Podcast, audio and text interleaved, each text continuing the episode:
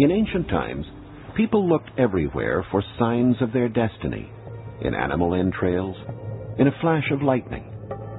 If you were at a crossroads, you relied on the predictions of the gods more than an analysis of the facts. And of all the gods that people worshipped, it was Apollo, the son of Zeus, whom people relied upon the most. The shrine of the Oracle at Delphi was the most renowned center of prophecy in the ancient world.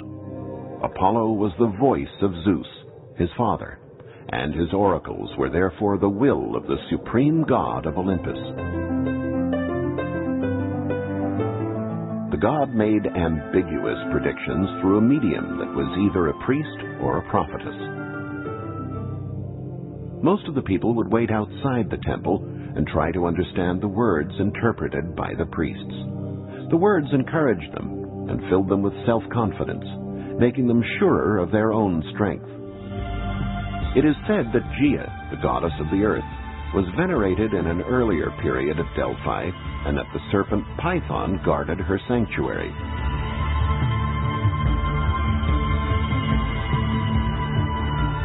According to myth, at a certain point, Apollo grew tired of the small island of Delos where he was born, and roamed Greece in search of a suitable place to build a temple worthy of his stature. When he arrived at Delphi, he decided to erect his temple there, but had to take on the serpent Python that was the guardian. Apollo slayed it with his arrows, which is why he is often referred to as Pythian. Once Apollo settled at Delphi in place of Gaia, he started handing out oracles from his temple. After purifying themselves with water from the Castalian spring, Apollo's priestesses, called Pythians, descended into the basement cell. There they were surrounded by intoxicating fumes emanating from a crevice in a rock. Under the psychotropic effect of the fumes, the Pythians uttered mysterious words that the priests translated into oracles, either in prose or verse form. By giving vague answers that could be interpreted in a number of ways, Apollo's priests ended up influencing the politics of the time. And since they had power, they could be bribed. To have a well-wishing oracle who could help obtain consensus from the people, monarchs and politicians did not mind paying the priests. According to myth, Zeus, the father of Apollo, released two eagles from opposite ends of the earth to discover the exact center of the world. They met at Delphi. To the Greeks, this was the navel of the earth, their center of the world. And Apollo was the god of light and truth, the paragon of male beauty who embodied all the values they held dear. It was to Apollo that the Greeks entrusted their future.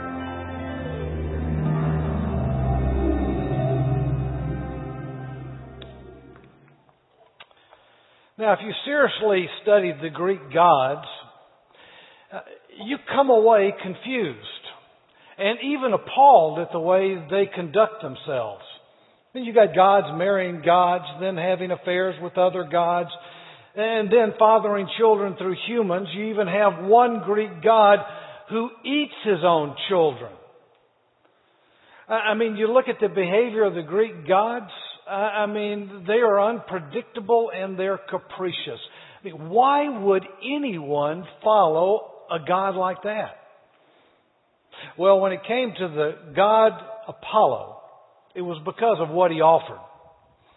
You see, Apollo was one of the most important and complex of all the Greek deities.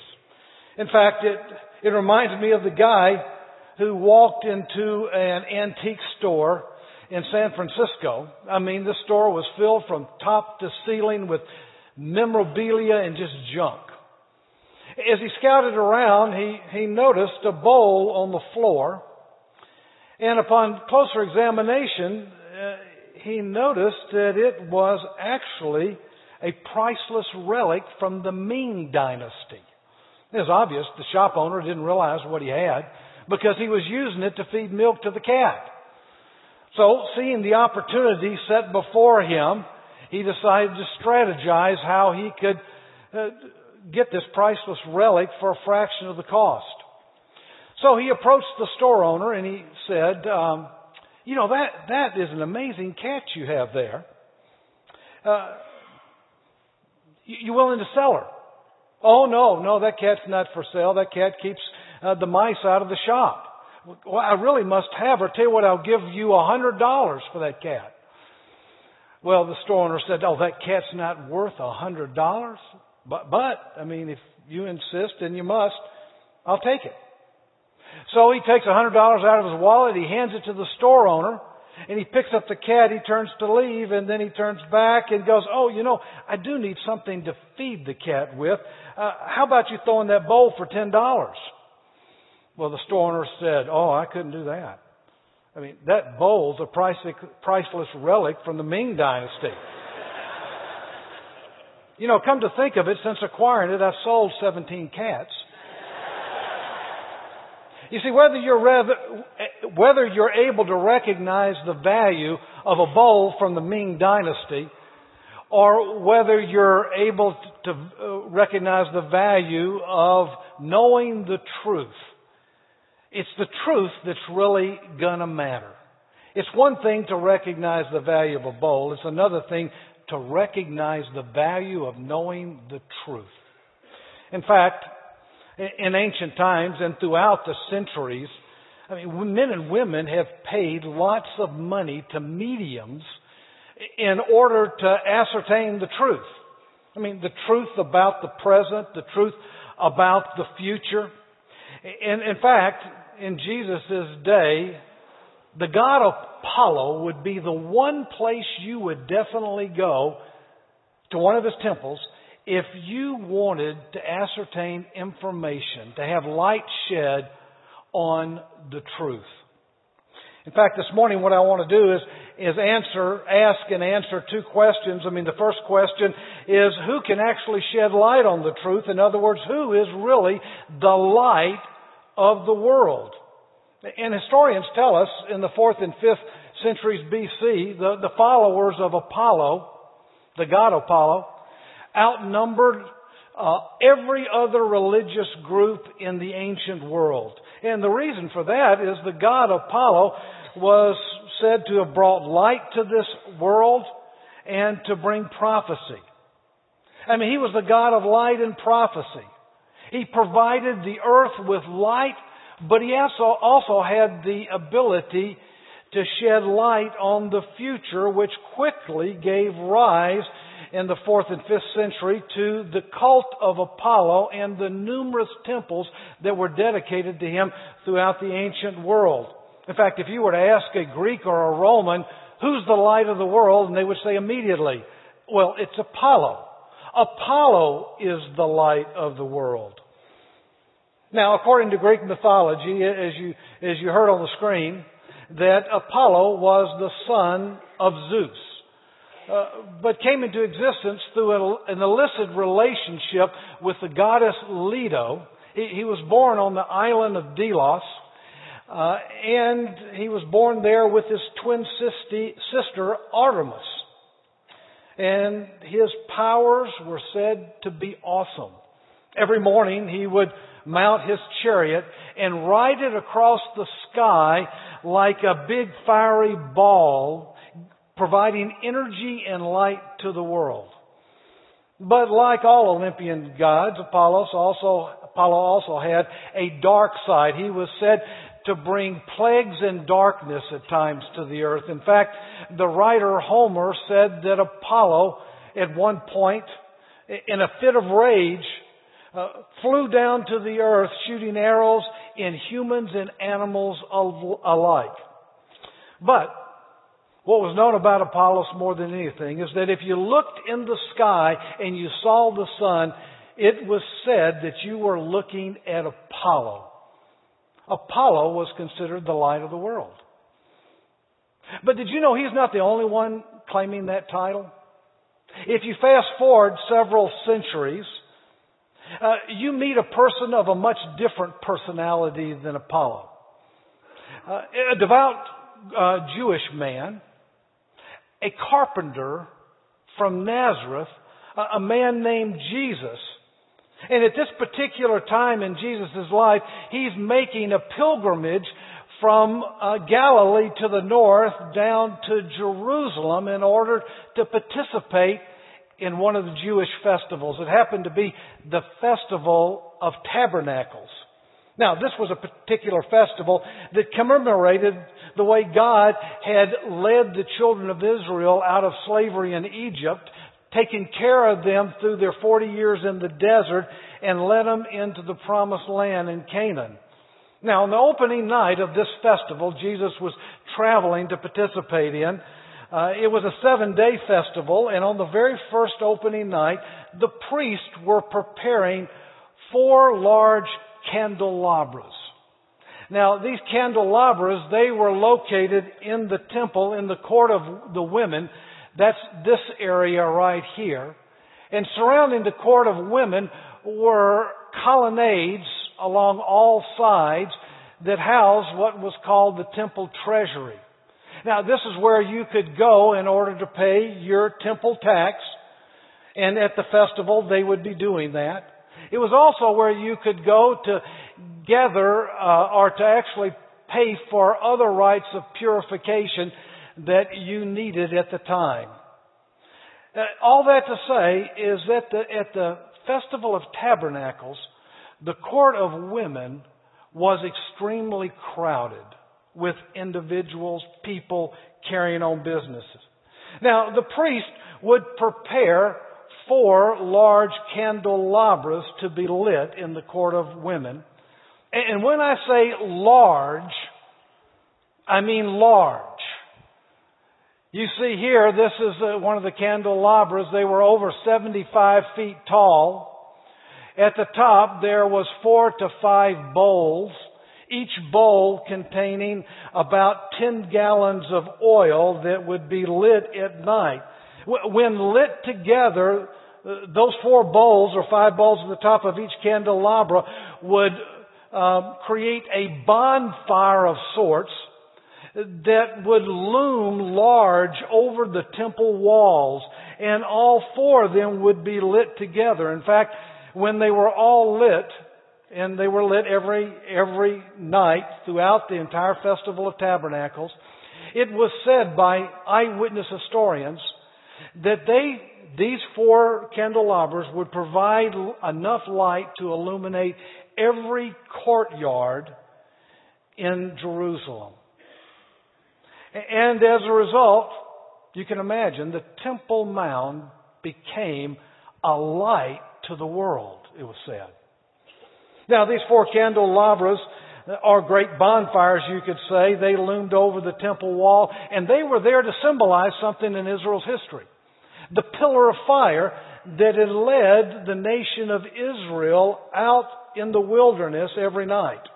I mean, the pillar of fire was there to communicate to the Israelis that God was with them, and it illuminated the quarter of a million tents that were used to house the entire nation. It was the evidence of God's presence. So during the Festival of Tabernacles, for seven days, people in Jerusalem would gather uh, in and around the temple. It was a time of celebration. They would dance and sing, and they would celebrate two main things. First, the glory of God that dwelt among them through the pillar of fire when God led them out of Egypt. And secondly, they would celebrate the promise God made that He would one day send a permanent light, an anointed one, a Messiah. So for seven days, they would celebrate. But on the last day of the festival, they would need to extinguish the lights. So it was here, On the perfect, in the perfect place, the temple in Jerusalem, on the perfect day, the last day of the Festival of Tabernacles, and at the exact perfect time, the last day of the Jewish month, the day of the new moon, when darkness would once again um, cover all of Israel, the darkest night, that Jesus stood up and said this in the court of women: I am the light of the world. He who follows me shall not walk in darkness, but shall have the light of life. I mean, Jesus is claiming to be the light of the world. Now, could you imagine a more spectacular place or a more spectacular way to communicate that message than what Jesus chose? And notice, he doesn't say, I am a light of the world, meaning one of many, but he's saying, I am the light, the one and only light of the world. Now, that single statement spoke volumes to Ju- the Jewish listeners, as well as to a Greek or Roman audience. I mean, to the Jews, Jesus was saying, here I am. I'm the one you've been waiting for. It's me. I am the Messiah. To the Jewish, I mean, to the Hebrew, um, the Greek and Roman world, he was saying, Apollo's not the light of the world, but I am.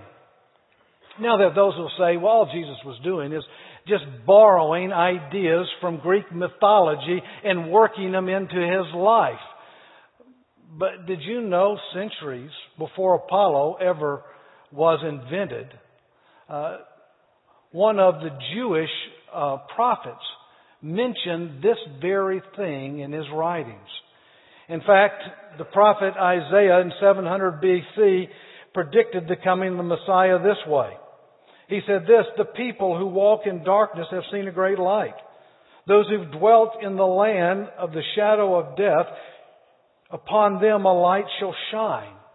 And then he goes on and says, and this sounds very familiar, he says, for unto us a child is born, for unto us a son is given. And the government shall be on his shoulders, and his name shall be called Wonderful Counselor, Mighty God, Everlasting Father, Prince of Peace. And did you know that very same thing theme was repeated again by um, Zechariah, who happened to be the father of John the Baptist, uh, when he said, with which the day spring from on high. By the way, day spring from on high is really a figure of speech likening God to the sun. So when the day spring from on high has visited us to give light to those who sit in darkness and the shadow of death. And then repeated again by Simeon when he saw Jesus as a baby moments before his dedication at the temple. He said this: for my eyes have seen your salvation, which you have prepared before the face of all peoples, a light to bring revelation to the Gentiles, and glory to your people Israel. I mean, Jesus is saying to the Greek and Roman world, I'm the light of the world, not Apollo. But did you know that's not all he's saying in that statement? I mean, there's a second question we need to answer, and that is, who holds the oracles? Now, you go back to the fourth century B C and the cult of Apollo, they would say, well, Apollo did. Apollo holds the oracles. And as a result, it gave rise to numerous temples throughout the area, and people would come from all over to visit Apollo's temples. Now, what was the draw? Why would they travel throughout the ancient world to come to one of these temples? Well, it all began in the city of Delphi, where Apollo was said to have slain uh, Python. It was a snake serpent-like creature, and because he slayed him in Delphi, Delphi became the center of Apollo worship and the very first temple that was raised uh, and dedicated to him. Now, Apollo was known as the god who had the gift of prophecy, and so in the ancient world, uh, Apollo had a number of oracles, people who could be his mouthpiece, his spokesman, could give these prophecies to the people. So a person would travel from somewhere in the ancient world, come to Delphi, make an offering, and then go visit the oracle and listen to what advice that the oracle had to say. So you can imagine the temples grew in popularity throughout the whole area. In fact, it got to a place that in Delphi, uh, it was a place that every major decision made in the ancient world was run by the Oracle at Delphi. That's the influence that she had and that Apollo had. So uh, upon arriving at Delphi, uh, the pilgrims would make their way up this windy road here. I mean, it starts here. You'd make your way up and you would come here to where the uh, treasury was. Now, I've stood in this building of the treasury. It's about half the size of this building. And I tried to imagine what it would be like for the building to be filled with gold and silver coins, because that's what took place. You made your deposit there. Then you continued up the winding road all the way to the entrance of the temple of Apollo. It was here you would get in line and wait your turn to talk to the Oracle, who was also known as the Pythia. And it was uh, a, usually a, a woman of the local village, and you would give your question to the Pythia. And uh, she would take your question and go inside the temple of Apollo. You can see the Pythia here. And she would hallucinate uh, by sniffing vapors that came through the cracks in the floor, because there was a, a fault that ran through Delphi right at that point. And it would cause her to hallucinate. And then Um, she would begin uh, speaking all sorts of gibberish. Uh, it was un- incoherent. It was babbling. But a priest would listen to her, and the priest would be the one to interpret the message through the Pythia that came through Apollo, which was actually a message that they said came from Zeus. So if you were a king and wanted to know, should I engage in battle, you would go visit the Pythia. If you were wondering whether you should get married, you would talk to the Pythia. If you had lost a child and didn't know where to find him, or you wanted to change occupations, you would talk to the Pythia. In fact, Alexander the Great was known to make the pilgrimage across to Delphia, to De- I mean to Delphi, in order to ask the Pythia whether he would be the conqueror of the world. And she gave him the answer of yes. It was very definite, which was unusual. Now, it's a lot of, a lot of debate as to whether the answer was given of the Pythia's own free will, or was it at the sword of Alexander. Alexander knew the value of getting the Pythia's uh, affirmation before starting any campaign. So you can imagine this practice was quite pro- popular. In fact, they even built theater for people uh, to visit so they could be entertained. In fact, I took this picture from the top of the theater, and down here is the ruins of the temple of Apollo. Uh, they also built a gymnasium for people to get exercise, and stadium that I had the privilege of running in, a stadium that housed the Pythian Games, uh Uh, kind of an Olympic event that happened every other year in the ancient world. So you could say uh, Apollo worship was pretty big in the ancient world.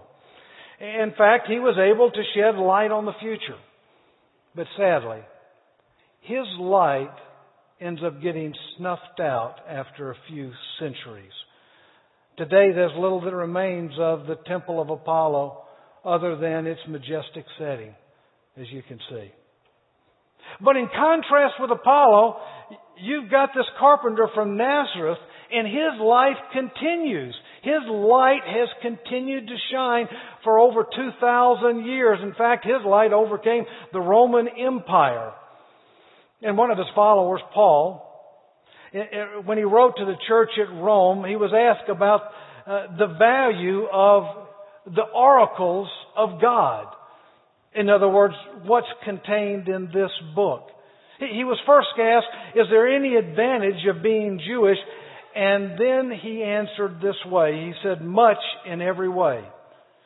chiefly because to them, meaning Israel, the Jews, to them were committed the oracles of God, the very words of God.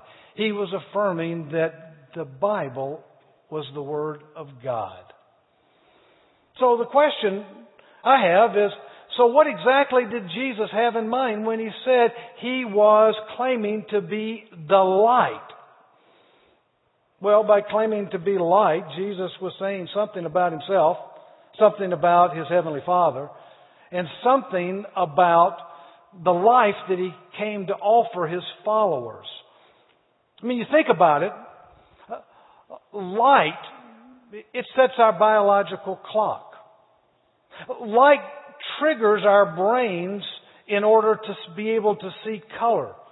I mean, light supplies the energy that all things need to grow. Without light, all plants would die. And we would too if we didn't find vitamin D by some other source. So, in other words, light gives life. By saying, I am the light of the world, Jesus is saying that, he's saying more than I'm going to shed light on the path to heaven. He's saying, what I want to do is provide you what you need in order to thrive in this world. In fact, many of you know my, my son, Josh, is a physician at Children's Hospital, and he tells me one of the most frustrating diagnoses to read on an infant's chart is the diagnosis failure to thrive. I mean, for some unknown reason, the, the body is not functioning the way it was designed. I mean, something is off in the child's metabolism. Instead of gaining weight, the child is losing weight. Instead of developing as he should, the child doesn't grow or, worse, regresses. It's called a failure to thrive. You know, that's a pretty good description uh, of the plight of humanity when we don't have a relationship with the Creator. Uh, you, you know, without His engagement with our lives, there is a failure to thrive. I mean, if given a choice between being alive and thriving, every one of us in this room would choose thriving, wouldn't we? You know, spiritually speaking, thriving is more than success.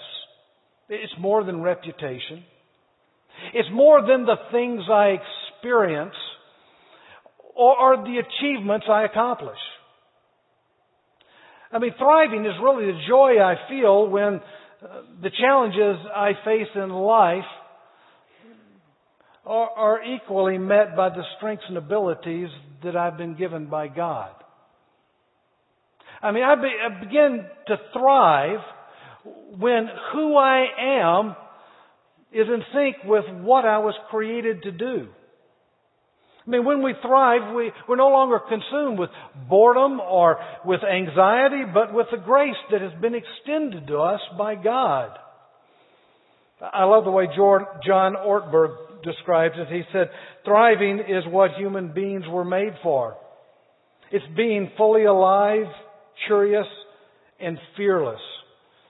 By, uh, thriving means that who I am and what I do is aligned with my design, what I'm designed to do. And the only way you can make that alignment sure is to be in relationship with the one who's designed you. You see, I think that's what Jesus had in mind uh, after he said, I'm the light of the world. Notice what else he says. He who follows me shall not walk in darkness, but shall have the light of life. So light, first of all, it gives light, it gives life, but that's not all it does. I mean, secondly, you could say light reveals. In fact, several years ago, church I planted in Little Rock, I remember I had to hurry home. I was late. I had a D V D I needed to drop off by the soundboard in the worship center. And uh, so I ran through the doors. The lights were off. And I didn't want to take the time to grope for the light switches to try to get the lights on.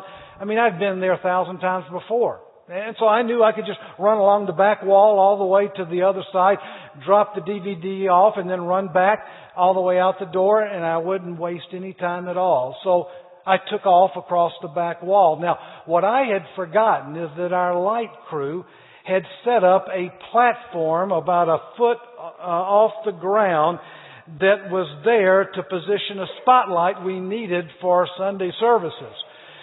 So I'm running along, and I come face to face with a very rude awakening. I mean, when my right leg hit that platform, I knew I was in trouble, because the rest of me just kept going where it came to an abrupt stop.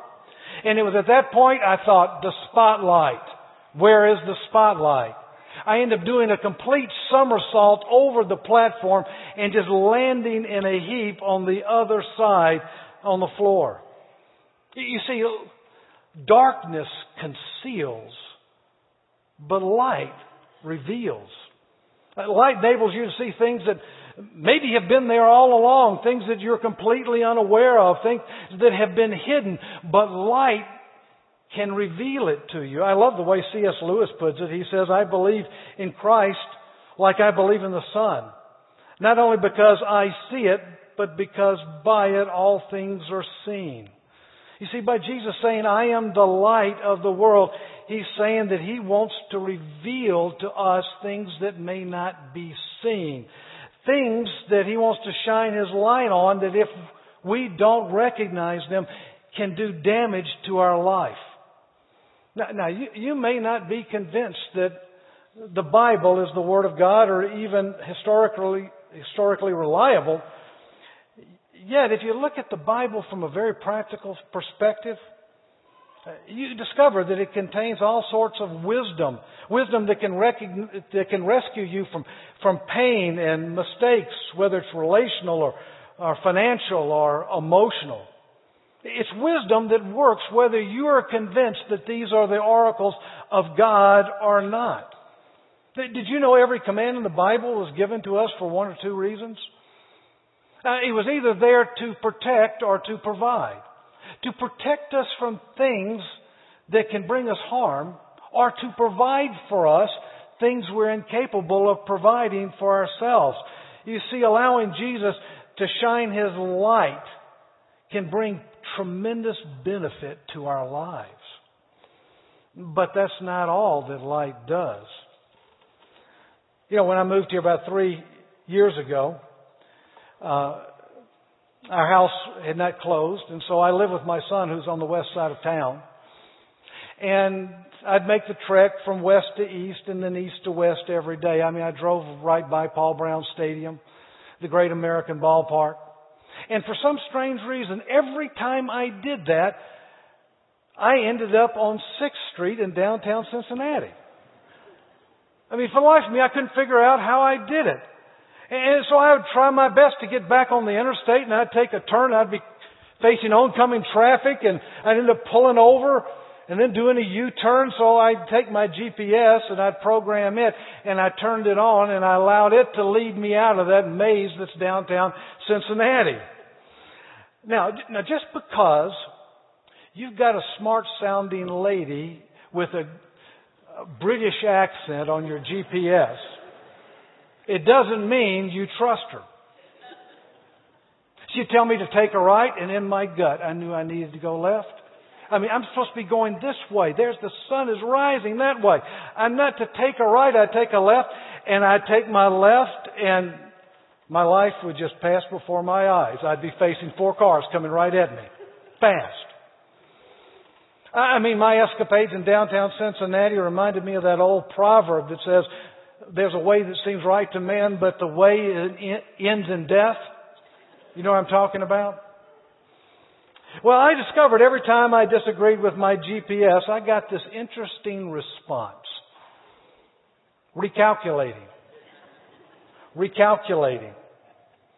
You see, the, the lady with the British accent knew the moment I had made a wrong turn, the moment I had made a mistake. But it surprised me. She didn't say, you can't follow instructions. You idiot. I mean, I've told you to take a right three times. You keep taking left. I'm not going to help you anymore. She didn't belittle me. She didn't make me feel bad about my independent nature at all. I mean, all she said was recalculating. Recalculating. Do you know what that was? Those were words of grace. You see, claiming to be the light of the world, Jesus is saying, uh, light guides. And like a G P S, God is more than willing to tell you what direction to go if you're willing to listen, if you'll surrender to His guidance in your life. And when you mess up, and you will, time and time again, He won't scold you. He won't belittle you. He simply takes your mistake into account and then establishes a new course in order to get you home. Now that's a light I could follow. But, but that's not all light does. The last thing light does is light removes fear. I mean, there are a lot of things in this world, this fallen world, that are out there that bring about fear. I mean, you got family problems, you got uh, health issues, you got financial problems. Max Lucado, in his book Fearless, puts it this way. Each sunrise brings new reasons to fear. Layoffs at work, slowdowns in the economy, flare-ups in the Middle East, downturns in the housing market. Some demented dictator is collecting nuclear warheads the way others collect fine wines. A new strain of flu is crossing the border. We fear being sued, finishing last, going broke. We fear the mold on our back, the new kid down the street, the sound of the clock as it ticks us closer to the grave. Fear, it seems, has taken a hundred-year lease in the building next door and has set up shop. You see, fear sucks the life out of your soul. It'll steal any contentment you have.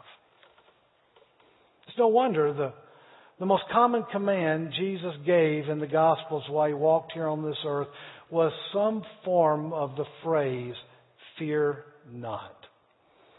You see, the fact that Jesus' light tells us that He sees everything that's going on in your life.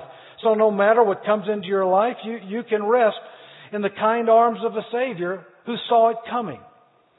But you also know He's powerful enough to have prevented it from entering your life. It had been in your best interest to do so.